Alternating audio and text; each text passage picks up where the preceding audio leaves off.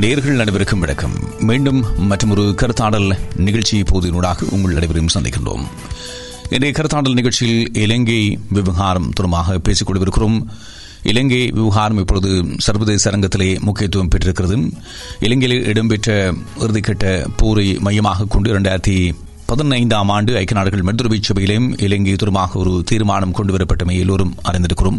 அந்த தீர்மானம் தமிழ் மக்களை பொறுத்தவரையில் போதுமானதா இல்லையா என்பது தொடர்பாக விவாதங்கள் தொடர்ந்த போதிலும் கூட சர்வதேசத்தை பொறுத்தவரையிலே அது போர் முடிவுக்கு வந்த பின்னரான ஒரு குறுகிய கால போருக்குள் ஐந்து ஆறு ஆண்டுகளிலே கொண்டுவரப்பட்ட மிக முக்கியமான ஒரு தீர்மானமாக அதனை அடையாளப்படுத்தினார்கள். இந்த விவகாரம் தொடர்பாக வெவ்வேறு கட்டங்களிலே கால நீடிப்புகள் வழங்கப்பட்டன. போர்க்குற்றங்கள் மற்றும் மீறுகள் உள்ளடங்களாக பல விடயங்கள் தொடர்பாக இலங்கை அரசாங்கம் பொறுப்பு கூற வேண்டும் என்ற அடிப்படையிலே அந்த பரிந்துரைகள் முன்வைக்கப்பட்டிருந்தன. ஹைபிரிட் என்று சொல்லப்படுகின்ற அளவுக்கு பன்னாட்டு பொறிமுறையை உள்ளடக்கியதாக விசாரணைகள் இடம்பெற வேண்டும் என்று அதிலே வலியுறுத்தப்பட்ட போதிலும் கூட இலங்கை அரசை பொறுத்தவரையில் அதிலே கணிசமான விடயங்களிலே தங்களுடைய புறக்கணிப்பை வெளிக்காட்டி வந்திருக்கிறார்கள்.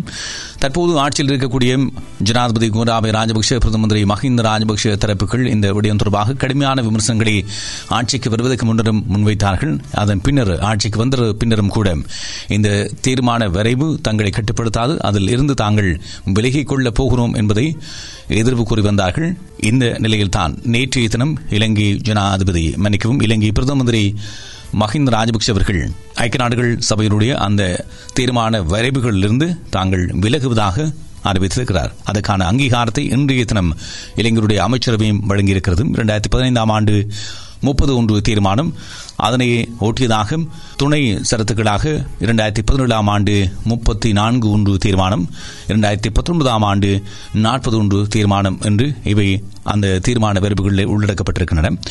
இருந்த போதிலும் கூட இந்த விடயம் சார்ந்து தமிழ் மக்கள் தரப்பிலே திருப்தி இல்லாத போதிலும் கூட ஏதோ ஒரு வகையிலே சர்வதேச பின்னணியோடு கூடியதாக தமிழர்களுக்கு நீதி கிடைக்கும்.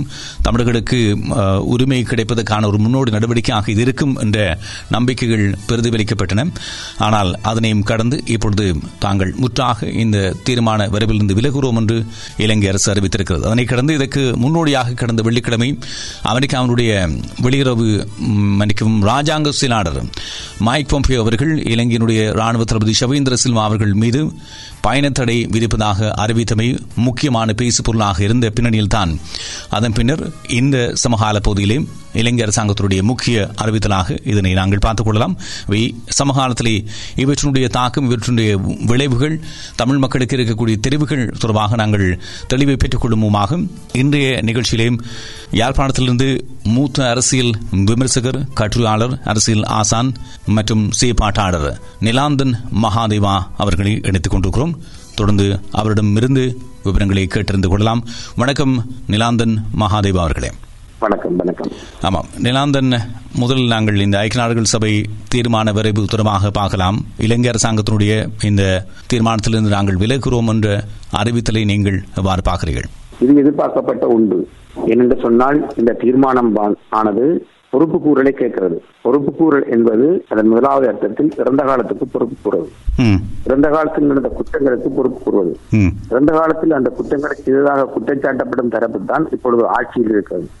எனவே பொறுப்பு கூறுவது என்பது அவர்கள் தங்களை தாங்களே விசாரிக்க கொடுத்ததற்கு சமம். எனவே அவர்கள் தங்களை தாங்களே விசாரிக்கும் ஒரு பொறுப்பு கூறல் பொறிமுறைக்கு உட்பட மாட்டார்கள் ஏற்றுக்கொள்ள மாட்டார்கள். எனவே அவர்களை பொறுத்தவரை இந்த நிலைமாறுகால நீதிக்கான ஐநாவின் பொறுப்பு கூறலுக்கான தீர்மானத்தை அவர்கள் ஏற்றுக்கொள்ள மாட்டார்கள். அப்படி ஏற்றுக்கொண்டாலும் கூட தங்களை விசாரிக்காத படிக்கு அதாவது தங்களை விசாரிக்கும் பகுதிகளை நீக்கி அதல்லாத வேறு நிவாரண பகுதிகள் அது போன்ற பகுதிகளை வேண்டும் என்றால் அமல்படுத்தலாம் என்று கேட்பார்கள். இது ஒரு குரூரமான உண்மையை சுட்டிக்காட்ட வேண்டும். இவர்கள் அதை கேட்கிறார்கள் வெளிப்படையாக. ஆனால் அதைத்தான் ரணில் விக்ரமசிங்கவும் செய்தார். ரணில் விக்ரமசிங்கவும் பொறுப்பு கூறல் தொடர்பில் குற்ற விசாரணை என்ற பகுதிக்குள் அவர் இந்த ராஜபக்ச சகோதரர்களும் உட்பட இந்த யுத்தத்தை புரிந்த அரசாங்கத்தையும் அதன் தளபதிகளையும் பாதுகாக்கும் விதத்தில் தான் கடந்த ஐந்தாண்டுகளாக நல்லாட்சியின் நகர்வுகளும் அமைந்திருந்தன அவர்களும் இந்த நிலைமாறுகால நீதிக்குள் குற்ற விசாரணை என்று வருகிற பகுதியை பெருமளவுக்கு அடக்கி வாசிக்க விரும்பினார்கள். ரணில் விக்ரமசிங்க மட்டுமல்ல அவரோடு நின்ற லிபரல் டெமோக்ராட்ஸ் என்று அழைக்கப்பட்ட ஜெகான் பெரேரா போன்றவர்களும் கூட ஐநாவிலும் உள்நாட்டில் எழுதும் பொழுதும் அதைத்தான் சொன்னார்கள். அதாவது இந்த குற்ற விசாரணை என்ற பகுதியை நீங்க அழுத்தி பிடித்தால் நீதி கிடைக்காது என்று சொன்னார்கள். எனவே இது ஒரு புதிய விவகாரம் அல்ல. ஆனால் இது. இது புதிய விவகாரம் அல்ல எதிர்பார்க்கப்பட்ட ஒன்று என்பது ஒரு புறத்திலே நீங்கள் சொல்வது போல உண்மையாக இருந்தாலும் கூட இலங்கை அரசாங்கம் இந்த தீர்மானத்துக்கு அப்போதைய முன்னே அரசு இணைய அனுசரணை வழங்கியது. அதன் காரணமாகத்தான் சில விட்டுக் கொடுப்புகளை அவர்கள் செய்ய வேண்டி வந்தது. இந்தியாவுடைய விருப்புக்கு அமைவாக அமெரிக்காவுடைய விருப்புக்கு அமைவாக இலங்கையுடைய விருப்புக்கு அமைவாக அந்த வார்த்தை பதங்களை பயன்படுத்தினார்கள் சுருக்கிக் கொண்டார்கள். அதன் காரணமாகவே இந்த தீர்மான விரைவு ந- மலினப்பட்டு போனது என்ற விமர்சனங்களை கடந்து இலங்கை அரசு இணைய அனுசரணை வழங்கியது. ஆனால் இப்பொழுது அவர்கள் நாங்கள் விலகுகிறோம் என்ற ஒரு பிரதம மந்திரியினுடைய அறிவிப்பும் அமைச்சரவையினுடைய அறிவிப்பும் மட்டும் அவர்கள் இந்த தீர்மான விரைவிலிருந்து இலகுவாக விலகிச் செல்ல வழி சமைக்குமா? அவர்கள் இதுக்கு ஒரு விளக்கம் சொல்லினோம் என்னன்னு சொன்னால் இது முந்தைய அரசாங்கம் செய்தது இதுக்கு நாங்கள் பொறுப்பில்லை என்று உண்மையில அரசறிவியல் கோட்பாட்டின்படியும் பிழை ராஜ்யவியல் கோட்பாடுகளின்படியும் பிழை எப்படி என்றால். எப்பொழுதும் அரசுகள் உடன்படிக்கையை செய்யாது. அரசாங்கங்கள் தான் அரசுகளை பிரதிநிதித்துவப்படுத்தும். அரசாங்கங்கள் தான் அரசுகளின் சார்பாக உடன்படிக்கைகளை செய்யும். அப்ப இலங்கையின் சிங்கள பௌத்த அரசை பொறுத்தவரையும் கடந்த ஐந்தாண்டுகளாக அதை பிரதிநிதித்துவப்படுத்திய அந்த ரணில் மைத்ரி அரசாங்கம். அதுதான் அந்த உடன்படிக்கையில அந்த இணைய அனுசரணையை வழங்கியது. எனவே அது செய்த உடன்படிக்கை தாங்கள் இயக்கலான்னு சொல்லலாம் ஆனா இதே லொஜிக்க அம்பாந்தோட்டைக்கு பிரயோகிக்கல எப்படின்னு சொன்னால். அம்பாந்தோட்டையிலும் அந்த உடன்படிக்கை செய்தது அந்த முன்னைய அரசாங்கம் தான். அது ஒரு அரசுக்கும் ஒரு கோஆபரேட் நிறுவனத்துக்கும் இடையிலான உடன்படிக்கை அதை மீறியலான்னு சொல்லிடலாம் ஆனா இதுல மட்டும் ஒரு அனைத்துலக சமூகத்தோட செய்து கொண்டு அது ஒரு கோஆபரேட் நிறுவனம் இது ஒரு அனைத்துலக சமூகம். அனைத்துலக சமூகத்தோடு அனைத்துலக அரங்கி செய்து கொள்ளப்பட்ட உடன்படிக்கையை. மீறலாம் என்று இவர்கள் சொல்லுகிறார்கள். இதுல பிரச்சனை என்னன்னு சொன்னால் இவர்கள் இப்படி சொல்வதற்கான துணிச்சல் எங்கிருந்து பெற்றார்கள் தான் நாங்க பார்ப்போம். அவர்கள் மீறலாமா இல்லையான்றதுல பிரச்சனை. இப்படி சொல்வதற்கான துணிச்சலை அவர்களுக்கு வழங்கிய தரப்புகள் யார் என்று பார்த்தால் முதலாவதாக மேற்கு நாடுகள். மேற்கு நாடுகள் கடந்த பத்தாண்டுகளுக்கு மேலாக தாங்கள் ஒன்றையும் உருப்படியாக செய்ய மாட்டோம் என்பதை நிரூபித்திருக்கிறார்கள் எப்படி என்று சொன்னால் இந்த நிலைமாறுகால நீதியாகட்டும் சரி எல்லாத்திலும் சரி. அவர்கள் ஒரு கட்டத்துக்கு மேல் இலங்கை அரசாங்கத்தை அழுத்தி பிடிக்க மாட்டார்கள் என்பதை அவர்கள் காட்டிவிட்டார்கள். ஈவன் மஹிந்த ராஜபக்சனுடைய முதலாவது ஆட்சி காலத்திலும் அவர்கள் செல்லமாக கூட்டினார்களே ஒழிய. எங்கேயுமே அவர்களுக்கு நோகக்கூடியதாக எதையும் செய்யல. அப்படி பார்க்க இவர்கள் தங்களுக்கு ஒன்றும் செய்ய மாட்டார்கள் என்று நம்புகிறார்கள். இது முதலாவது. காரணம். இரண்டாவது ஐநாவும் இதுல தவறு ஐநாவும் இதுல பொறுப்பு கூறுவதில் தவறு இருக்கு அப்படின்னு சொன்னால் இதுல பொறுப்பு கூற வேண்டியது இலங்கை அரசாங்கம் மட்டுமல்ல சாட்டப்படுகின்ற அனைவரும் மட்டுமல்ல. இந்த இந்த நிலைமாறுகால நீதியை தமிழ் மக்களுக்கு வழங்கிய ஐநாவும் இதுல பொறுப்பு கூறணும் அப்ப பிரச்சனை என்றால் ஐநாவும் உட்பட மேற்கு நாடுகள் எல்லாருமே இதுல பொறுப்பு கூறணும். அப்படி பார்க்க அவர்களும் இந்த இடத்தில் தோல்வி கண்டிருக்கிறார்கள் இது இரண்டாவது. மூன்றாவது இந்த விஷயத்துல இந்த நிலைமாறுகால நீதிக்கான தீர்மானத்தை ஆதரித்த கூட்டமைப்பும் இதுக்கு பொறுப்பு கூறும் ம். இந்த கூட்டமைப்பு தான் இந்த அரசாங்கத்துக்கு தாங்கள் இவ்வளவுதான் எதிர்ப்போம். இந்த இடத்துல இதை ஆதரிப்போம் என்று காட்டியதன் மூலம். இந்த அரசாங்கத்துக்கு ஒரு ஒரு துணிச்சலை கொடுத்திருக்கிறார்கள் அதாவது இந்த அரசாங்கம் இந்த அரசாங்கம் மட்டுமே இலங்கை அரசாங்கங்கள் எல்லாத்துக்குமே வந்து தெரியுது.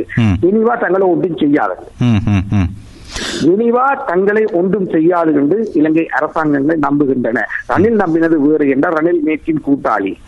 அப்ப மேற்கும் அவரும் சேர்ந்து நான் இருக்கிற மாதிரி இருக்கிறேன் நீ தளர்த்துற மாதிரி தளர்த்து என்று அவர்கள் ஒரு நாடகத்தை கொண்டு போனார்கள். இப்ப வெளிப்படையா எதிர்ப்பு- தெரியுது. அவ்வளவு வித்தியாசம். ஆனா பிரச்சனை என்னென்றால் இலங்கையின் எல்லா அரசாங்கங்களும் நம்புகின்றன. ஜெனிவா தங்களை ஒன்றுமே செய்ய இயலாது ஜெனிவாவில வரையறைகள் உண்டு. ஜெனிவா ஒரு மேல ஜெனிவா மனித உரிமைகள் கூட்டத்தொடர் பற்றிய மாயையை முதல் நாங்கள் கிடைக்கணும் ஜெனிவா மனித உரிமைகள் கூட்டத்தொடர் என்பது ஒரு உலக நீதிமன்றம் அல்ல. அது தமிழ் மக்களுக்கு முழுமையான நீதியை பெற்றுத் தரக்கூடிய ஒரு அமைப்பும் அல்ல. அது ஐநாவின் வெவ்வேறு அமைப்புகளில் அதுவும் ஒன்று. ஆனால் அதை விடவும் பலமான அமைப்புகள் அங்கே உண்டு. பாதுகாப்பு சபை உண்டு பொதுச்சபை உண்டு அந்த இடத்துக்கு எங்கட விஷயம் போகையில. எங்கட மனித உரிமைகள் விவகாரம் என்ற ஒரு குட்டி பெட்டிக்குள்ள பெட்டி கட்டப்பட்டு கிடக்குது. இதுலயும் கூட நாங்கள் ஒற்றுமையாக இல்ல. எங்களுடைய ஆக்களுக்குள்ளேயும் இதுல குளறுபடியான நிலைப்பாடுகள் உண்டு. இப்படி பார்க்கல ஜெனிவாவுக்குள்ளேயே நாங்கள் நிக்கிறதே ஒரு ஒரு பலவீனம். அதுல ஏதோ கிடக்கு என்று சொல்லிக்கொண்டு அதை நோக்கி எதிர்பார்க்கிறது அதை விட பலவீனம். இந்த நிலையில ஜெனிவாவால என்ன செய்ய முடியும் என்றதை நாங்கள் முதல் விளங்கணும் ஜெனிவா பற்றிய மாயைகளை நாங்கள் கிளைக்கணும். ஜெனிவா ஒரு நாட்டின் மீது அவர்களால் அழுத்தம் பிரயோகிக்கும் விதத்தில் பொருளாதார தடைகளை கொண்டு வர முடியாது. அது ஒரு நாட்டுக்கு எதிரான சட்ட ரீதியிலான நடவடிக்கைகளை எதையும் அவர்கள் செய்ய முடியாது மிஞ்சி போனால் அறிக்கை விடுவார்கள் அறிக்கையை விட்டு போட்டு அந்த அரசாங்கமும் ஏற்றுக்கொண்டால். அந்த அறிக்கைகளை நடைமுறைப்படுத்துவதற்காக விசேஷ தூதுவர்களை அனுப்புவார்கள். அந்த அரசாங்கமும் ஏற்றுக்கொண்டால் அந்த அந்த நிலைமாறுகால நீதி என்ற அந்த விஷயத்தை இலங்கை அரசாங்கம் அரசாங்கமும் அனுசரணை புரிந்து இணை அனுசரணை புரிந்து ஏற்றுக்கொண்டபடியால் தான். சில கட்டமைப்புகளை இங்கே உருவாக்கியது. ஆனா உருவாக்கிய எல்லா கட்டமைப்புகளுமே கண்டுடைப்புகள் அதை பாதிக்கப்பட்ட மக்கள் ஏற்றுக்கொள்ளவில்லை. பிரச்சனை என்றால் அதை விட உருவா உருவாக்காமல் விட்டால் பரவாயில்லை என்று சொல்லக்கூடிய நிலைமை தான் இப்ப இருக்கு. உருவாக்கின கட்டமைப்புகளை தொங்கிக் கொண்டிருக்கு. ஆனால் நீங்கள் நீங்கள் சொன்னது போல இது தங்களை ஒன்றும் செய்யாது என்று இலங்கை அரசாங்கங்கள் நம்புகின்றன என்பதுதான் இந்த உண்மை. ஆமாம். நீங்கள் சொல்வது போல இது ஒரு வலிமையற்ற ஒரு கட்டமைப்பாகவே இந்த ஐக்கிய நாடுகள் மனித சபை இருக்கிறது. அது இலங்கை அரசாங்கத்தை கட்டுப்படுத்த போவதில்லை என்று நீங்கள் சொன்னாலும் கூட யுத்தம் முடிவடைந்து ஒரு ஆறு ஆண்டுகளிலே இந்த தீர்மானத்தை அவர்கள் கொண்டு வருகிறார்கள் என்பது என்பது ஒரு மிகப்பெரிய சாதனை என்று அந்த நேரங்கள் எல்லாம் பேசப்பட்டது. என்றால் பல நாடுகளிலே வரண குற்றங்கள் இடம்பெற்று பத்து ஆண்டுகள் இருபது ஆண்டுகள் முப்பது ஆண்டுகள் கடந்த பின்னர் தான் விசாரணைகள் இடம்பெறுகின்றன தீர்ப்புகள் வழங்கப்படுகின்றன என்ற நிலையை கடந்து இது ஒரு குறுகிய காலத்துக்குள் இந்த அளவுக்கு சென்றதே ஒரு பெரிய முக்கிய மைல்கல் என்று சொன்ன வாதங்களை பார்த்திருக்கிறோம். அதன் விட இந்த ஐக்கிய நாடுகள் மனித சபைக்கு வருவதற்கு முன்பாக இந்த ஐக்கிய நாடுகள் சபையால் நியமிக்கப்பட்ட நிபுணர் குழுவினுடைய அறிக்கை ஒரு பிரதான மூலகாரணியாக விளங்கியது. அதனை மையமாக கொண்டு அடுத்த கட்டமாக இதற்கு வந்தவர்கள் இந்த மனிதருபை சபையினுடைய செயற்பாடுகள் அதனுடைய நிராகரிப்புகள் புறக்கணிப்புகளை கடந்துதான் நீங்கள் சொன்ன பொதுச்சபையோ பாதுகாப்பு சபையோ சர்வதேச நீதிமன்றம் போன்ற கட்ட அடுத்தடுத்த படிநிலைகளுக்கு கொண்டு செல்வதற்கு அது உந்து சக்தியாக அமையும் என்று சொல்லப்படுவது நீங்கள் எவ்வாறு பார்க்கிறீர்கள்? இல்ல நீங்க ஒன்றை பார்க்கணும். இதுல பெருமளவு கிரெடிட் புலம்பெயர்ந்த தமிழ் சமூகத்துக்கு தான் போகும். எப்படி என்று சொன்னால் ரெண்டாயிரத்தி ஒன்பது ஆயுத மோதல்கள் முடிவுக்கு வந்ததுக்கு பிறகு. சில புலம்பெயர்ந்த தரப்புகள் ஐநா தீர்மானம் ஒன்றை கொண்டு வர முயற்சித்த போதிலும் கூட ரெண்டாயிரத்தி பதினொன்று அளவில் கொண்டு வரப்பட்ட தீர்மானம் இலங்கை அரசாங்கத்துக்கு பாராட்டு பத்திரம் கொடுக்கும் ஒரு தீர்மானமாகத்தான் இருந்தது. அதாவது வெள்ளக்கடினமான ஒரு பயங்கரவாத அமைப்பை கட்டுப்படுத்தி வெற்றி கொண்ட காரணத்தினால் பாராட்டு பத்திரம் வழங்குற ஒரு நிலைமையாகத்தான் அது இருந்தது. அதுக்கு பிறகும் விடாமல் புலமென்ற திறப்புகள் முயற்சியதன் விளைவாகத்தான் பிறகு நிபுணர் குழு நியமனம் என்றெல்லாம் வருகிறது. அதாவது முதல் கட்டத்தில் உலக சமூகம் இரண்டாயிரத்தி ஒன்பது யுத்த காலத்தில் நடந்தவற்றை கொலாட்ரல் டேமேஜ் அதாவது பக்கச்சேதங்களாகவே பார்த்தன. பக்கச்சேதங்கள் எப்ப போர்க்குற்றங்களாக மாறுது என்று சொன்னால் இந்த புலம்பெயர்ந்த தமிழ் சமூகங்கிட்ட வற்புறுத்தல் ஒரு காரணம். அதை விட இன்னொரு காரணம் இருக்கு மிகவும் முக்கியமானது என்னவென்று சொன்னால். இவர்களுக்கு வாக்குறுதி அளித்தபடி ராஜபக்தர்களின் முதலாவது ஆட்சி காலத்தில் அவர்கள் ஐநாவுக்கு பொறுப்பு கூறும் விதத்தில் ஐநாவுக்குள்ள வர தவறிவிட்டார்கள். மாறாக அவர்கள் சீனாவை நோக்கிலும் சரிந்தார்கள் அதாவது ராஜபக்ச அரசாங்கத்தின் வெளியுறவு கொள்கை காரணமாக ஒரு சீன சாய்வு ஏற்படுக அந்த சீன சாய்வுடைய ராஜபக்சவை தங்களோட வழிக்கு கொண்டு வரதுக்காக வேண்டி மேற்கு நாடுகள் ஐநா என்ற ஒரு கருவிக்குள்ளால இந்த தீர்மானங்களை நிறைவேற்ற தொடங்கினதான் உண்மை. இது உண்மையில வந்து ஒரு வெளியுறவு கொள்கை சார்ந்த முடிவாக தங்களுடைய பூகோள அரசியல் நலன் சார்ந்த ஒரு முடிவாகத்தான் அவர்கள் எடுத்தார்கள் என்பது மிக முக்கியம் இதை தனியார் மக்களுடைய நீதி மட்டும் சம்பந்தப்படையில. அது அவர் தீர்மானங்களை நிறைவேற்ற தீர்மானங்களை நிறு- நிறைவேற்றும் ஒரு முடிவுக்கு அவர்கள் போக காரணம். அதாவது எந்த ஐநா பாராட்டு வழங்கியதோ.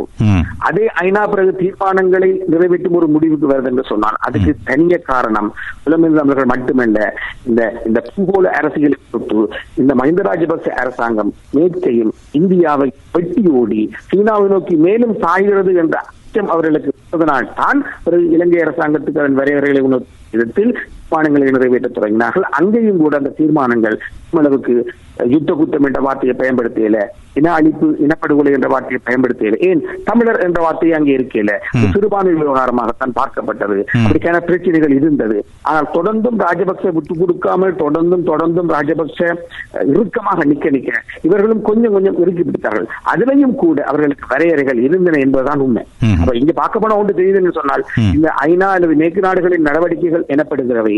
தூய மனித உரிமை நோக்கு நிலையிலிருந்து தமிழ் மக்களுக்கு நீதி தரணும் என்ற நோக்கு நிலையிலிருந்து மட்டும் எடுக்கப்பட்டவை அல்ல. இதுலமே புலமிந்த தமிழர்களின் உழைப்பு பக்கம் இருக்கு. அதே நேரம் இந்த இந்த- இந்த அரசாங்கத்தின் சீன சாய்வு கொள்கையும் ஒரு முக்கிய காரணம். இதிலே நீங்கள் சொன்ன சொல்லுங்கள். இப்படி பார்க்க இனி அடுத்த கட்டத்துக்கு நீங்க போக போறீங்க என்று சொன்னார். அதாவது இந்த மனித உரிமைகள் பேரவையை தாண்டி பொதுச்சபை பாதுகாப்பு சபைக்கு நீங்க போக போறீங்க என்றால் அது ஒரு அரசியல் தீர்மானம். அந்த அரசியல் தீர்மானத்தை யார் எடுக்கிறது. அந்த அரசியல் தீர்மானத்தை உலக சமூகம் எடுக்குமாறு யார் நிர்பந்திப்பது. அது நிர்பந்திக்கக்கூடிய தரப்பு தமிழ் மக்கள் மத்தியில் உண்டா. அந்த- கேள்விக்கான அந்த கேள்விக்கான போனால்தான் அந்த கேள்விக்கான பதிலை தனியாகவே பேசிக்கொள்வோம் அதுக்கு முன்பாக நீங்கள் சொன்ன விடயம் தொடர்பாக ஒரு தெளிவை பெற்றுக் கொள்ளலாம். இப்பொழுது நீங்கள் ஆரம்பத்திலே சொன்ன இந்த ஜெனிவா தீர்மானம் இந்த அளவுக்கு பலவீனம் அடைவதற்கு கூட்டமைப்பு ஒரு முக்கிய பிரதான பங்கை ஆற்றியது மேற்குலக நாடுகளும் ஜெனிவா ஒரு பலவீனமானது என்பதை மீண்டும் மீண்டும் ராஜபக்ச தரப்புகளுக்கு பிரதிபலித்தார்கள் என்று நீங்கள் சொன்னீர்கள். ஆனால் இப்பொழுது இந்த கால அவகாசம் வழங்குதல் என்ற ஒரு விடயத்துக்கு பல கண்டனங்கள் முன்வைக்கப்பட்டாலும் பலத்த கண்டனங்கள் முன்வைக்கப்பட்டாலும் எம் ஏ சுமந்திரன் மற்றும் தமிழ் தேசிய கூட்டமைப்பை பொறுத்தவரை அவர்கள் சொன்னது அது கால நீடிப்பு அல்ல கண்காணிப்பு நீடிப்பு. கண்காணி விலங்கியை கண்காணிப்பதற்கான நீடிப்பாகத்தான் அதனை வழங்குகிறார்கள் என்று அவர் நியாயம் கற்பித்தார். ஆனால் இப்பொழுது தமிழ் தேசிய கூட்டமைப்பு கடுமையாக எதிர்க்கிறது தற்போதைய அரசை. தமிழ் தேசிய கூட்டமைப்பு கடுமையாக எதிர்க்கிறது அரசாங்கத்தினுடைய இந்த முடிவை. இன்றைய தினம் மாவை நாதராஜன் நாடாளுமன்றத்தில் ஆற்றியிருக்கக்கூடிய உரையில் கூட அவர் தெரிவித்திருக்கிறார். ஐநா தீர்மானத்திலிருந்து இலங்கை விலகும் இந்த நிலைப்பாடு காரணமாக இலங்கை மீது சர்வதேச அழுத்தங்கள் அதிகரிக்கும். இது நாடுகளுக்கு நன்மையாக அமைந்துவிடும் என்ற ஒரு கருத்தை அவர் சொல்லியிருக்கிறார். அதனை விட ஐரோப்பிய நாடுகளுக்கு அண்மையிலே சென்று திரும்பிய எம் ஏ சுமந்திரன் தெரிவித்த ஒரு நான் மேற்குலக நாட்டு பிறந்தைகளை சந்தித்து பேசியிருக்கிறேன். இவர்கள் இந்த தீர்மானத்திலிருந்து விலகுவதற்கு அனுமதி வழங்கக்கூடாது என்று அவர்களுக்கு விளக்கி கூறியிருக்கிறேன். அவர்கள் அதற்கு சம்மதித்திருக்கிறார்கள் என்ற ஒரு விடயத்தை சொல்லியிருக்கிறார். இவற்றை நீங்கள் பார்ப்பாகிறீர்கள் நாங்கள் கேட்டு அவர்கள் அதை செய்வார்கள் என்றெல்லாம் இல்லை. அவர்கள் அதை செய்கிறார்கள் என்று சொன்னால் அவர்களுக்கு வேறு நோக்கங்களும் இருக்கும். என்ன என்று சொன்னால் ஐநாவின் பிடிக்குள் இருந்து இலங்கை பின்வாங்குகிறது என்பது அவர்களை பொறுத்தவரை நேற்றின் பிடிக்குள் இருந்து இலங்கை பின்வாங்குகிறது என்று பொருள். தவிர இலங்கை தொடர்ந்தும் சீனாவை நோக்கி போய்விடுமா என்ற அச்சம் அவர்களுக்கு உண்டு. இலங்கையில் சீனாவின் செல்வாக்கு மேலும் அதிகரிக்கலாமா என்ற அச்சம் அவர்களுக்கும் இதுக்கெல்லாம் அழுத்தம் பிரயோகிக்கும் விதத்தில் தான் அவர்கள் ஐநா தீர்மானம் அல்லது சவேந்திர சில்வாவின் மீதான தடை போன்ற எல்லா விவகாரங்களையுமே அவர்கள் கையாண்டு வருகிறார்கள். இந்த நிலைமையில நிலைமாறுகால நீதிக்கான தன் பொறுப்பு கூறலிலிருந்து இந்த அரசாங்கம் விலகும் பொழுது அதை எந்த விதமாக ஐநா கட்டுப்படுத்த போகிறது என்பதற்கு யாராவது பதில் சொல்லுங்க. புரிகிறது. இப்பொழுது ஷவேந்திர சில்வா விவகாரத்தை பற்றி பேசிவிட்டு நாங்கள் நீங்கள் ஆரம்பத்தில் சொல்ல வந்த விடயம் தொடர்பாக தெளிவாக பேசிக்கொள்ளலாம். எப்படி செய்வது யார் செய்வது என்ற கேள்வி மிக முக்கியமாக விவாதிக்கப்பட வேண்டியது. அதை பற்றி பேசிக்கொள்வோம். முதலில் இந்த ஷவேந்திர சில்வா மீது விதிக்கப்பட்டிருக்கக்கூடிய பயண தடை எந்த அளவு வலிமை மிக்கது கனதி மிக்கது? அதனுடைய விளைவுகள் என்ன? அது ஒரு குறியீட்டு நடவடிக்கை. தமிழ் மக்களுக்கு சாதகமான அம்சங்கள் உண்டு. ஆனால் திரும்பவும் அதே பிரச்சனை அதை கையாள்றது அதாவது இந்த இந்த நடவடிக்கை தனியா சவேந்திரடி சில்வாக்கு எதிரானது மட்டுமல்ல போர்க்குற்றம் சாட்டப்பட்ட எல்லாருக்கும் எதிரானது. இதுல சவேந்திரடி சில்வா ஒரு குறியீடு மட்டுமே. சவேந்திரடி சில்வா இன்றைக்கு இந்த குற்றத்தை செய்யல. அவர் பத்து வருஷத்துக்கு முன்னுக்கு அவர் மீது இந்த குற்றச்சாட்டு இருக்கு. அப்படி குற்றச்சாட்டு இருக்கையிலேயே அவர் ஐநாவின் இலங்கை தீவின் பிரதிநிதியாக போய் இருந்தவர். அப்பையெல்லாம் அவரை விசாரிக்கல. இப்பதான் விசாரிக்கிறோம் என்று சொன்னால் இப்ப இருக்கிற அரசாங்கத்தோட இந்த மேற்கு நாடுகளுக்கு ஏதோ இடர் வந்துட்டது. அல்லது இந்த அரசாங்கத்தை மேற்கு நாடுகள் ஏதோ ஒரு விதத்தில் அழுத்தோணும் என்று விரும்புது என்றுதான் பொருள். அப்படி பாக்க இப்ப சவேந்திர சில்வா இதுல ஒரு கருவி இதுல ஒரு குறியீடு மட்டும்தான். என்னன்னு சொன்னால் அவர் ஒரு தளபதி. அவருக்கு உத்தரவிட்ட சரத் புன்சகா இருக்கார். இவர்கள் எல்லாருக்குமே உத்தரவிட்டு அரசியல் தீர்மானத்தை எடுத்த அரசியல்வாதிகள் இருக்கிறார்கள். அந்த இரண்டு அரசியல்வாதிகள் இப்பொழுது பிரதமராகவும் ஜனாதிபதியா ஜனாதிபதியாகவும் நாட்டில் இருக்கிறார்கள். அப்படி பார்த்தால் இவர்கள் மீது முதலில் அவர்கள் விசாரணை செய்ய தயாரா? இதை விட முக்கியமானது இப்ப இருக்கிற ஜனாதிபதி சில ஆண்டுகளுக்கு முன்பு வரை அமெரிக்க பிரசியாக இருந்தவர். இவர் அமெரிக்கா பிரசியாக இருந்த வரையிலும் அவர் இவர் அமெரிக்க பிரசியாக இருப்பதற்கு இருக்கும் போதேயே அந்த குற்றச்சாட்டுகள் இருந்தன.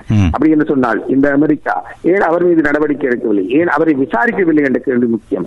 அவர் இரண்டாயிரத்தி பதிமூன்றுக்கு பிறகு இருந்து ஐநா தீர்மானங்களை நிறைவேற்றுவதில் முன்னின்று உழைத்த நாடு அமெரிக்கா.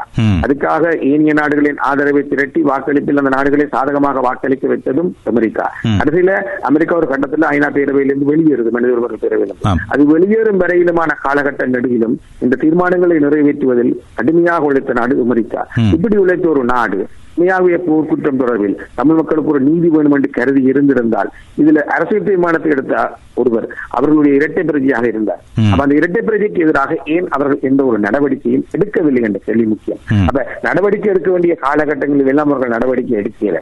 இப்போ ஒரு குறியீடாக ஒரு பயண தடையை அறிவிச்சிருக்கிறார் அது ஒப்ப அறிவிச்சு அறிவிச்சிருக்கிறார் என்று பார்த்தீங்க என்றால் ஒன்று ஐநா தீர்மானம் ஐநா தீர்மானத்தை மறக்கிறோம் என்று சொல்லிக்கொண்டு இலங்கை அரசாங்கம் ஜினிமா கூட்டத்தொடரை எதிர்கொள்ள போகும் ஒரு காலகட்டம்.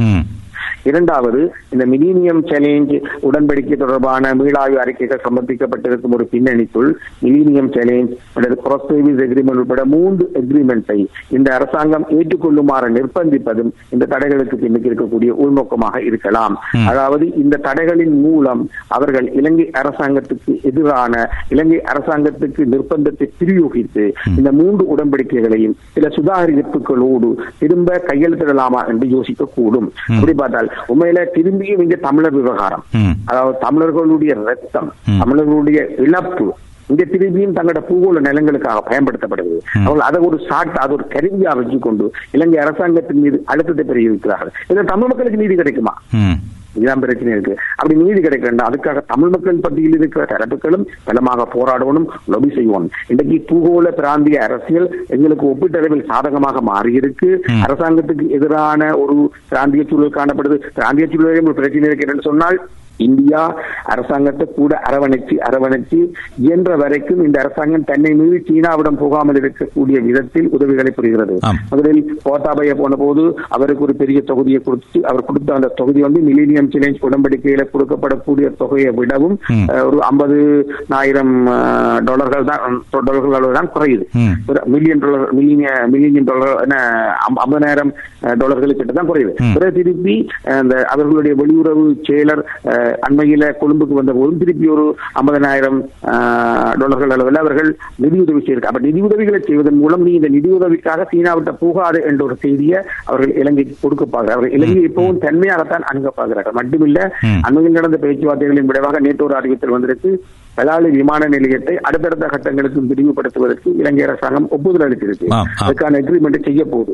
இதன் மூலம் அவர்கள் ஒரு ஒரு குறிப்பிட்ட கட்டம் வரையிலும் இந்தியாவுக்கு விட்டுக் கொடுக்கிறார்கள் சில நாட்களுக்கு முன்னுக்கு ஒரு இந்திய மத்திய அமைச்சர் அறிவிச்சிருந்தார் இது இந்தியாவுக்கும் புதுச்சேரிக்கும் கே கேஸுக்கும் இடையில அல்லது புதுச்சேரிக்கும் ராமேஸ்வரத்துக்கும் இடையில படகு போக்குவரத்தை ஆரம்பிக்க போவதாக. இப்படியாக இலங்கையை தமிழ் பகுதிகளை கொண்டு போய் தென்னிலங்கையோட தொடுக்கும் விதத்தில் வான்வழியாக தொடுத்தல் கடல் வழியாக தொடுத்தல். போன்ற விடயங்களில் வந்து இவர்கள் இந்தியாவுக்கு குறிப்பிடத்தக்க அளவுக்கு விட்டுக் கொடுக்க போகிறார்கள் என்ற ஒரு தோற்றத்தை காட்டுகிறார்கள். இப்படி இவர்கள் ஒரு பக்கம் இந்தியாவுக்கு அனுசரித்து போய் இந்தியாவை அனுசரித்து போகும் அதே நேரம் மேற்கோட பெருமளவுக்கு ஒரு இறுக்கமான நிலைப்பாட்டை எடுக்கிறார்கள் என்று சொன்னால் இந்தியா போர்க்குற்றம் போன்ற விஷயங்களில் அதிகம் தங்களை அழுத்தாது என்று நம்புகிறார்கள். அதே மேற்கு நாடுகள் ஏற்கனவே நிலைமாறு கால நீதி தீர்மானத்தை நிறைவேற்றியிருக்கிற பின்னணியிலும் மற்ற மேற்கு நாடுகள் எப்பொழுதும் உதவி வழங்கும் பொழுது மனித உரிமையை ஒரு மின்னும் ஒன்றுவந்தனையாக வழங்கும் என்ற அடிப்படையிலும் எல்லாத்தையும் விட முக்கியமாக மேற்கில் ஒரு பலமான தமிழ் டயாஸ்பரா இருக்குது என்ற அடிப்படையிலும். அவர்கள் என்ன செய்ய முடியும் சொன்னால் மேற்க பகைக்கோணும் இந்தியாவை விட கூடுதலாக அவர்கள் மேற்கை பகைக்கிறார்கள்.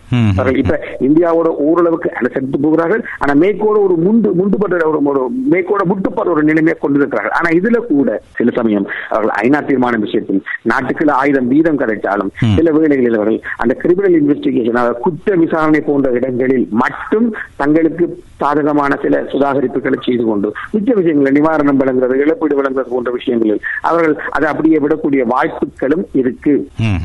சரி. அப்படியே இணைப்பில் இருங்கள். ஒரு சிறிய விளம்பர இடைவெளி எடுத்துக்கொண்டு நாங்கள் தொடர்ந்து பேசிக் கொள்வதற்கிறோம் நேர்கள் கேட்டுக்கொண்டிருப்பது கருத்தாடல் நிகழ்ச்சியும் இன்றைய கருத்தாடல் நிகழ்ச்சியில் மூத்த அரசியல் விமர்சகர் அரசியல் ஆசான் மற்றும் அஹ், செயற்பாட்டாளர் பத்தி எழுத்தாளர் நீலாந்தன் மகாதேவா அவர்கள் இணைந்து கொண்டிருக்கிறார். ஒரு சிறிய விளம்பர இடைவெளிக்கு பின்னர் தொடர்ந்து பேசிக்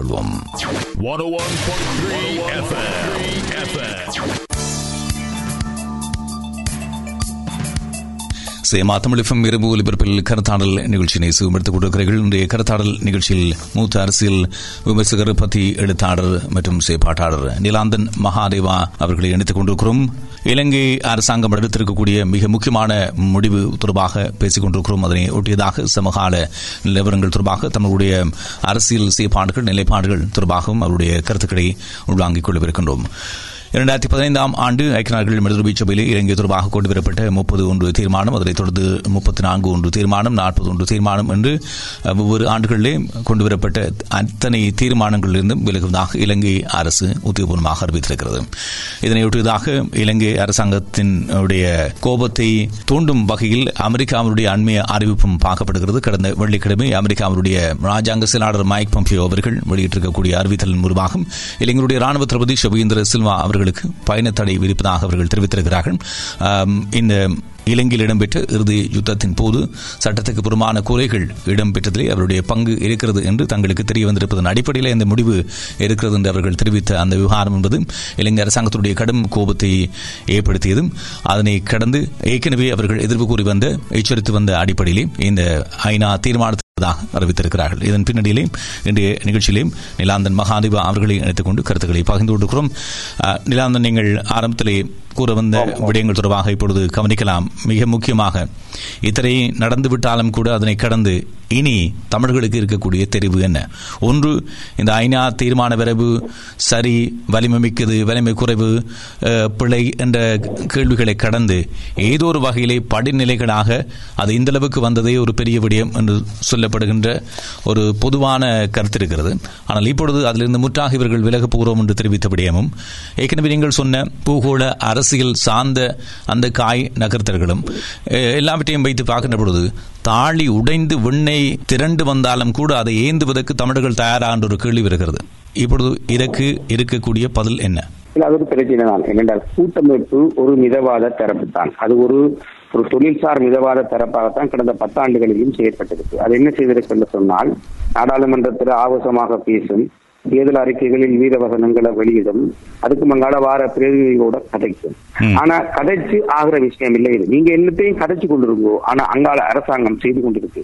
அவர்கள் எல்லாவற்றையும் நிறுவனமயப்பட்டு சிந்திக்கிறார்கள். அது ஒரு அரசுடைய தரப்பு. ம். அரசுக்கும் அரசுக்கும் இடையிலான உறவுக்குள்ளால அவர்கள் அரசுகளை கையாளுகிறார்கள். எங்களுக்கு அப்படிப்பட்ட தொடர்புகளும் இல்லை அப்படிப்பட்ட கட்டமைப்புகளும் இல்லை. நாங்கள் சும்மா கதைச்சு கொண்டே இருக்கிறோம். இப்ப கடைசியா கூட்டமைப்பு என்ன செய்ய சொன்னால் இருக்கிறதுல நெடுமாறுகள். தமிழ் மக்கள் கேட்டது இனப்படுகொலைக்கு எதிரான பரிகார நீதி ரெமெடியல் ஜஸ்டிஸ் ஆனால் ஐநா வழங்கியதோ நிலைமாறு கால நீதியை டிரான்சிஷனல் ஜஸ்டிஸ்.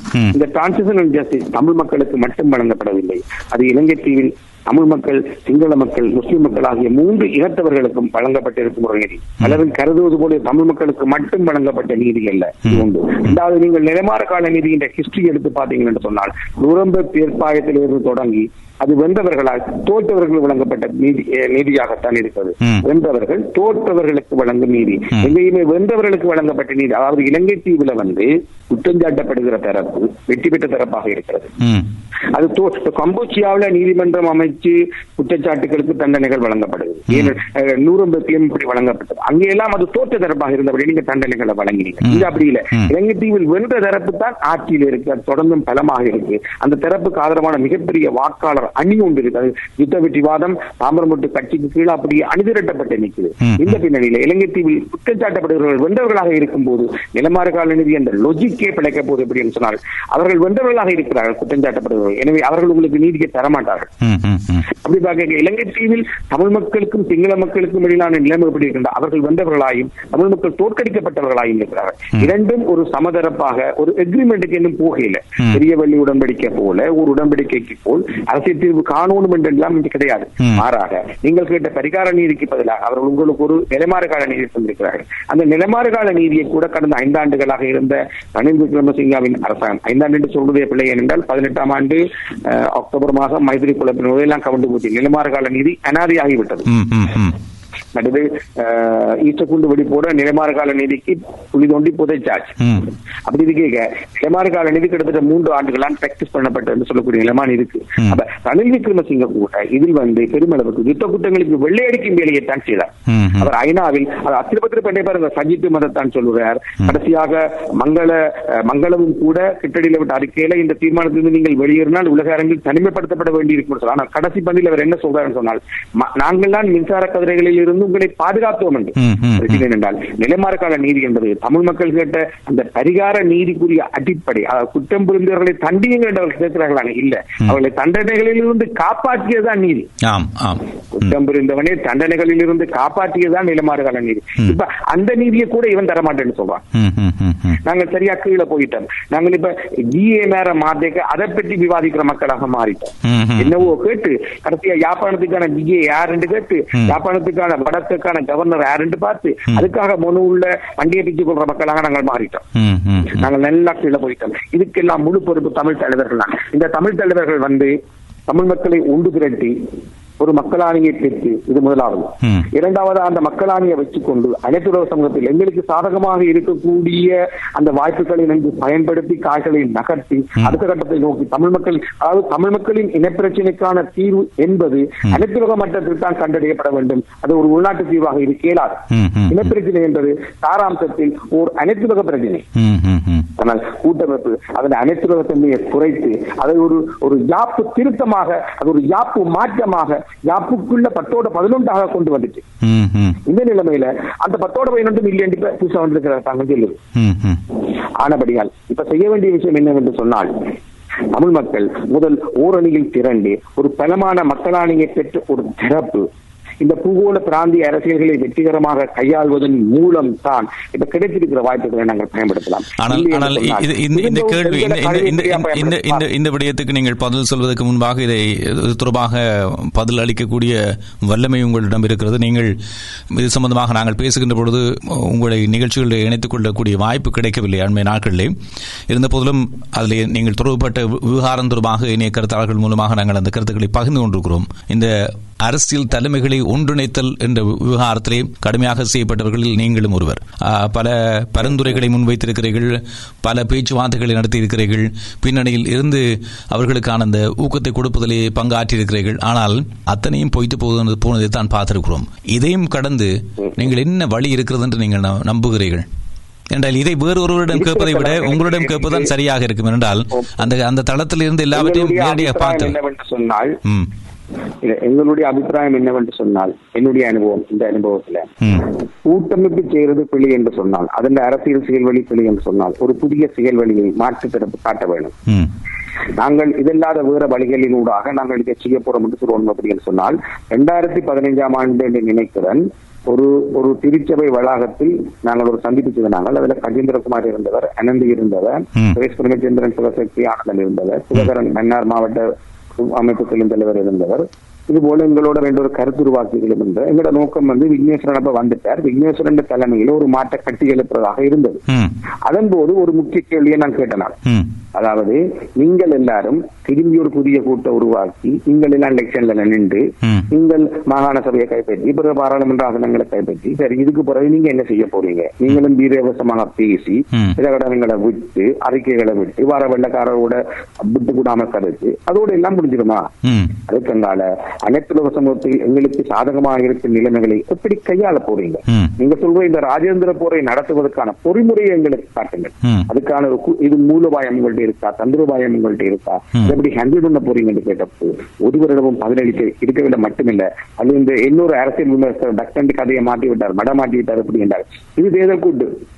நாங்கள் இந்த கோட்பாட்டு விவரங்கள் விவாதங்களை விடையும் தேர்தல் கூட்டை பற்றி கதைப்போம் என்ற தொழிற்படுப்பினர் ம். உண்மையில அவர்கள் தேர்தல் கூட்டில் தான் ஆர்வமாக இருக்கிறார்கள். இப்ப. கூட ஒரு விமர்சனம் வைக்கப்படுது என்னன்னு சொன்னால் ம். விக்னேஸ்வரனுக்கு கீழே கட்சிகளை ஒருங்கிணைக்க முயற்சித்த பொழுது அவரை நாங்கள் சந்தித்த பொழுது அவர் எங்களிடம் கேட்டார் எங்களுக்கு ஒரு டிராப்ட போட்டு தாங்குவோம்.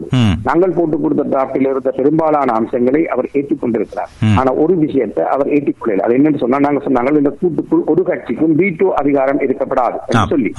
ஆனால் அவர் அதை நீக்கிவிட்டு அவர் தன்னுடைய கட்சிக்கு ஜம்போ சேர்ஸ் எடுத்து ஐம்பது விகிதமான சேர்ஸ் எடுப்பதன் மூலம்.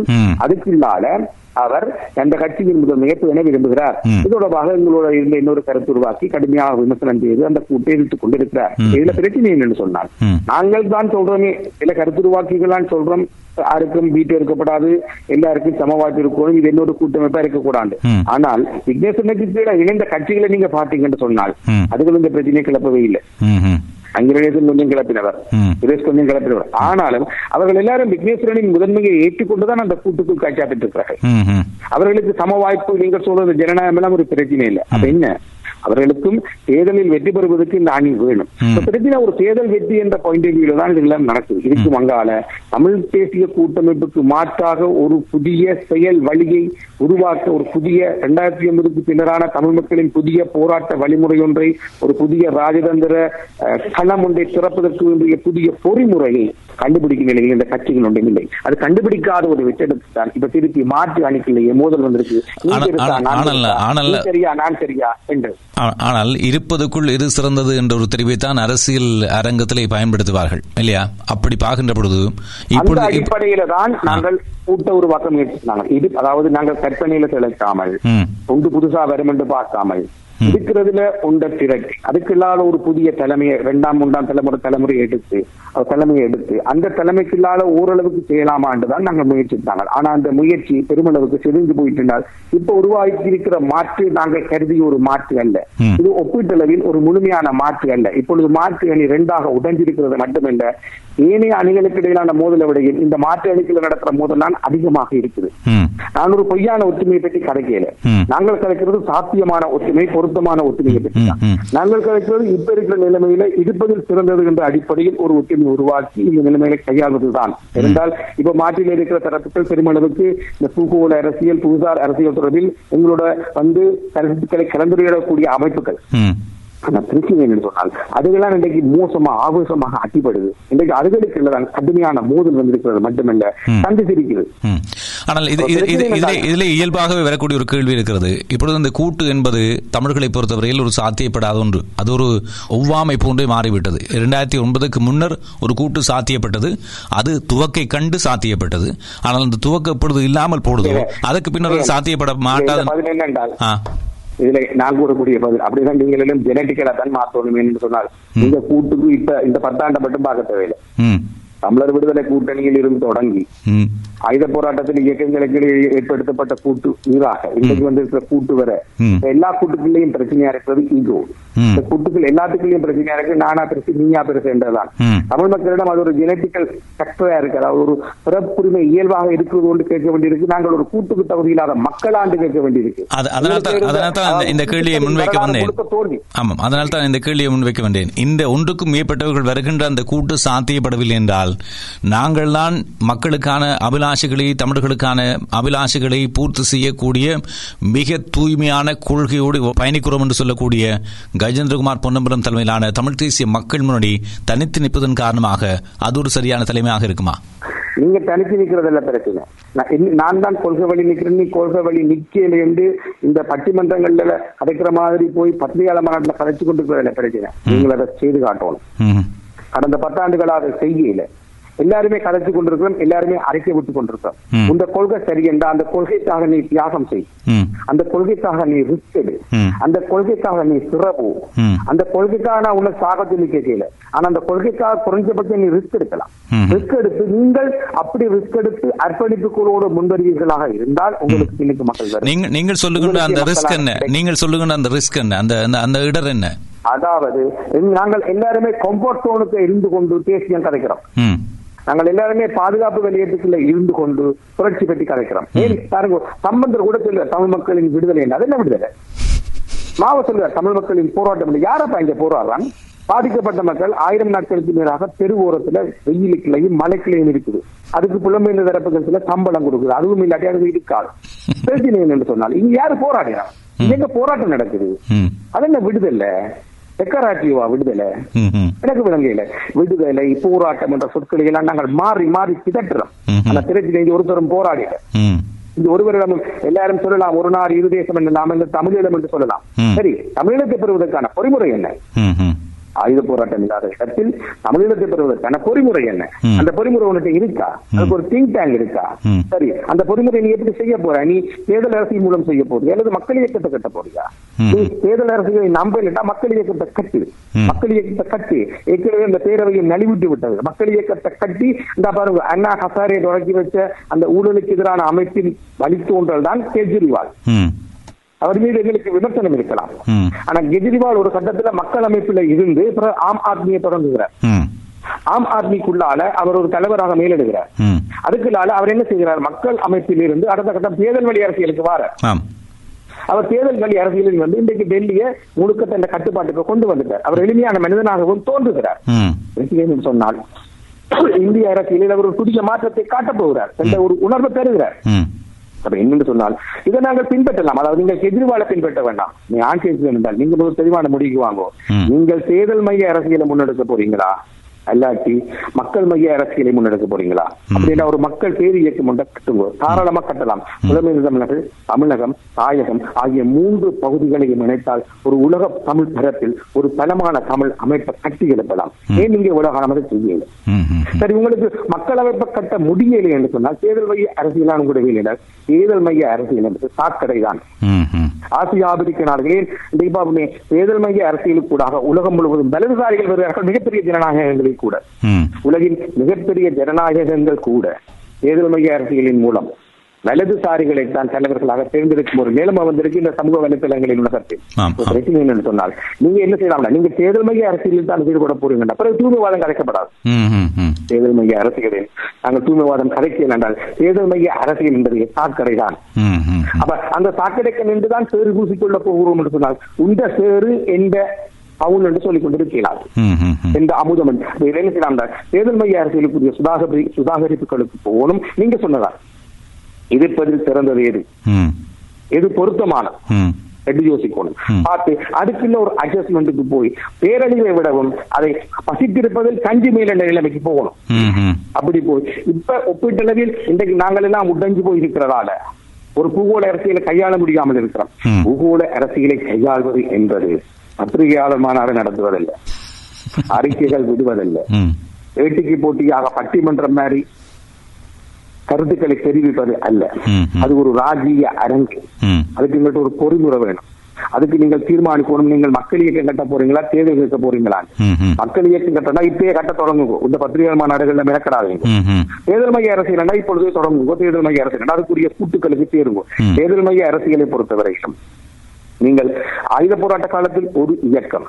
ஆயுதத்தை வச்சுக்கொண்டு எல்லாத்தையும் இணைச்சதை பற்றி கதைக்கிறீங்க ம். அதை நீங்க ஒன்று கவனிக்கணும்.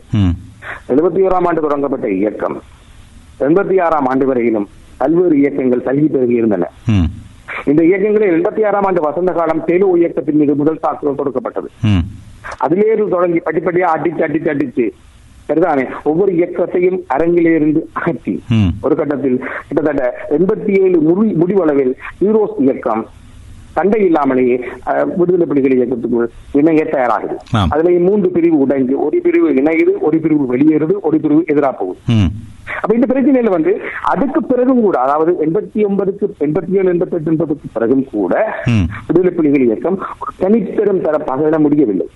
அதுக்கு பிறகு அடுத்த கட்ட கட்ட சண்டைகளின் விளைவாக அவர்கள் ஓரளவுக்கு யுத்த வெற்றிகள் மூலம் தங்களை ஸ்தாபித்துக் கொண்டதன் பிற்பாடு. கூட்டமைப்பை உருவாக்குகிறார்கள் ஆம் இப்படி கொண்டு பார்க்கணும். அந்த அந்த விடுதலை புலிகள் இயக்கம் ஒரு தனிப்பெரும் சிறப்பாக எழுச்சி பெற்றது என்பது ஒரு சுமூகமான வரலாற்று நிகழ்வு அல்ல. ஆயிரம் ரத்தஞ்சிந்தர்கள் விமர்சனத்துக்குரிய குரூரமான நடவடிக்கைகள் அங்கே இருந்தன. இவைகள் எல்லாத்துக்காலையும் ரத்தம் சிந்தி தான் அந்த ஏகப்பிரதித்துவம் பெறப்பட்டது.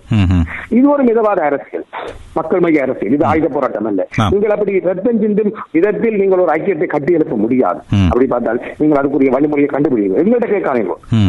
நாங்கள் வந்து உங்களுக்கு ஐடியா பெட்டி இல்ல நாங்கள் உங்களுக்கு ஐடியாக்களை தந்து கொண்டிருக்கிறோம் நீங்கள் கண்டுபிடிங்க நீங்கள் அரசியல் செயற்பாட்டாளர்கள். அரசியலை உங்களோட முழு நேர தொழிலாக கொண்டிருப்பவர்கள்.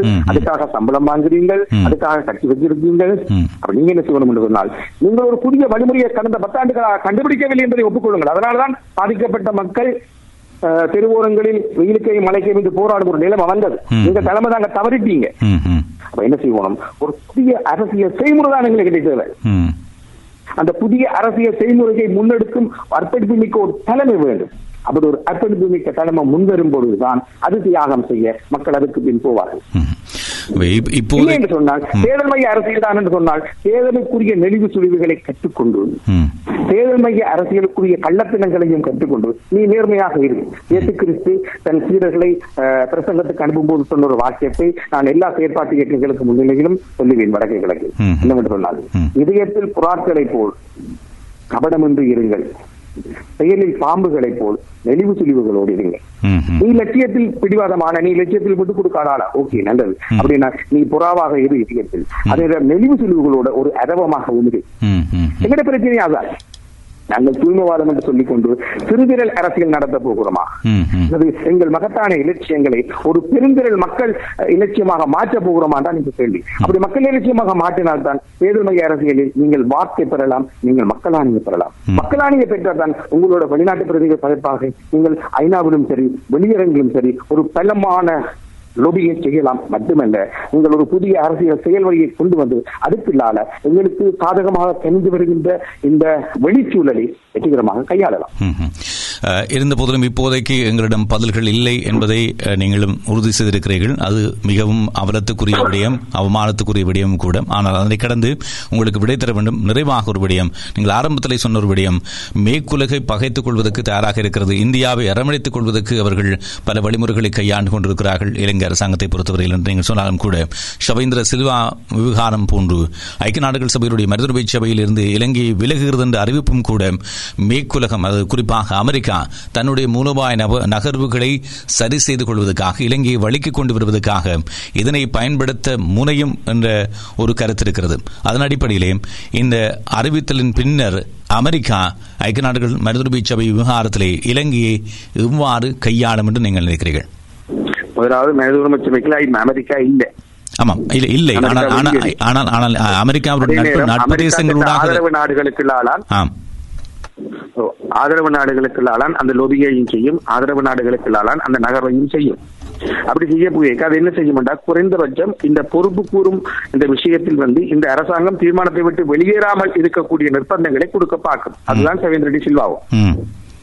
இதுக்குள்ளால இந்த அரசாங்கம் நிலைமாறு கால நீதிக்கான தன் பொறுப்புகளை ஏற்றுக்கொண்டு அடுத்த கட்டம் போவதற்கான ஒரு சுதாகரிப்புக்கு போனா அமெரிக்கா விட்டு கொடுத்துரும். சரி அப்படி விட்டுக்கொடுங்கள் என்று சொன்னாலும் கூட அடுத்த கட்டமாக இந்த அரசாங்கம் பிடிவாதமாக நிலைமாறு நிலைமாறு கால நீதிக்கான ஒரு அனைத்துலக தீர்மானத்திலிருந்து வெளியேறு என்பது லேசுப்பட்ட விஷயம் அல்ல. அது ஒரு அனைத்துலக உடன்படிக்கை. அனைத்துலக சமூகத்தோடு செய்து கொள்ளப்பட்ட உடன்படிக்கை. அதுக்கென்று ஒரு ப்ரொசீஜர் இருக்கு. அந்த ப்ரொசீஜருக்கு போய்த்தான் செய்யலாம். அந்த ப்ரொசீஜருக்குள்ளால போகாமல் சும்மா எடுத்த வாக்குல உள்நாட்டுல அறிக்கை விட்டது ஆகாது. அதுக்கு வேண்டிய அமெண்ட்மெண்ட்ஸ் அங்க கொடுக்கணும். அதை நாங்கள் இந்த பிரேரணையை நிராகரிக்க கேட்கிறோம் அங்க கொடுக்கணும். கொடுத்து ஏன்னா அவன் வந்து ஏற்கனவே நிறைவேற்றப்பட்ட நிறைவே திருத்தங்களின் பிரகாரமும் கொடுக்கப்பட்ட கால அவகாசங்களின் பிரகாரமும் வாய்மூல அறிக்கை எழுத்து மூல அறிக்கை எல்லாம் சொல்லி கொண்டிருப்பான். ம். அவன் அதாவது ஐநாவில மார்ச் மாதம் வர விஷயம் பிப்ரவரி மாதம் தீர்மானிக்கப்படுகிற ஒன்று இல்லை.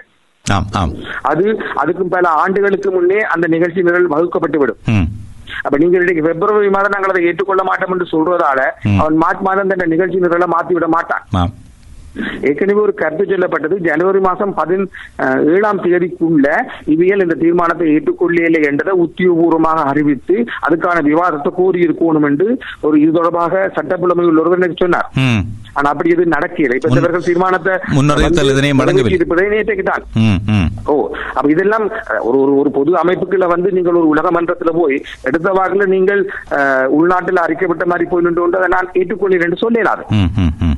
அதுக்கு ஒரு வழிமுறை இருக்கு. அப்ப அந்த வழிமுறையை இலங்கை எப்படி மேற்கொள்ள போகுதுன்னு நாங்கள் பொறுத்து பார்க்கணும் உண்டு.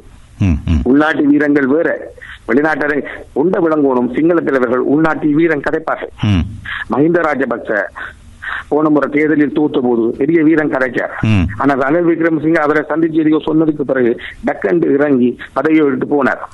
ஏவத்தினா இந்திய இலங்கை உடன்படிக்கையின் போது மிகப்பெரிய வீரன் கதைத்தார் ம்.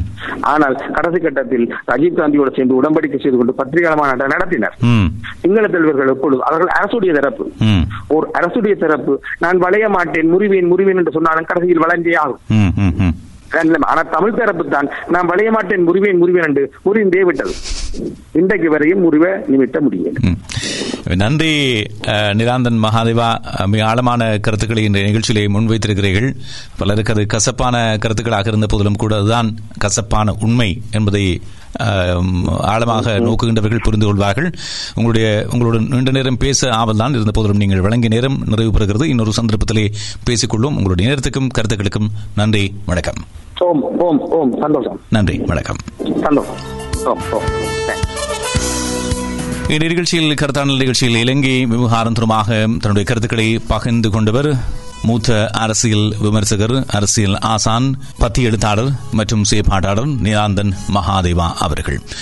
இலங்கை தொடர்பாக ஐக்கிய நாடுகள் மதுரை சபையில் கொண்டுவரப்பட்ட தீர்மானத்தில் இருந்த அத்தனை தீர்மானங்களிலிருந்தும் இலங்கை விலகுவதாக அறிவித்தல் விடுத்திருக்கக்கூடிய பின்னணியிலே இலங்கையுடைய ராணுவ தளபதி ஷவேந்திர சில்வா அவர்கள் மீது கொண்டுவரப்பட்டிருக்கக்கூடிய அமெரிக்காவினுடைய பயண தடையினுடைய பின்னணியிலே இந்த நிகழ்ச்சியிலே கலந்து கொண்டு அவர் தன்னுடைய கருத்துக்களை பகிர்ந்து கொண்டார்.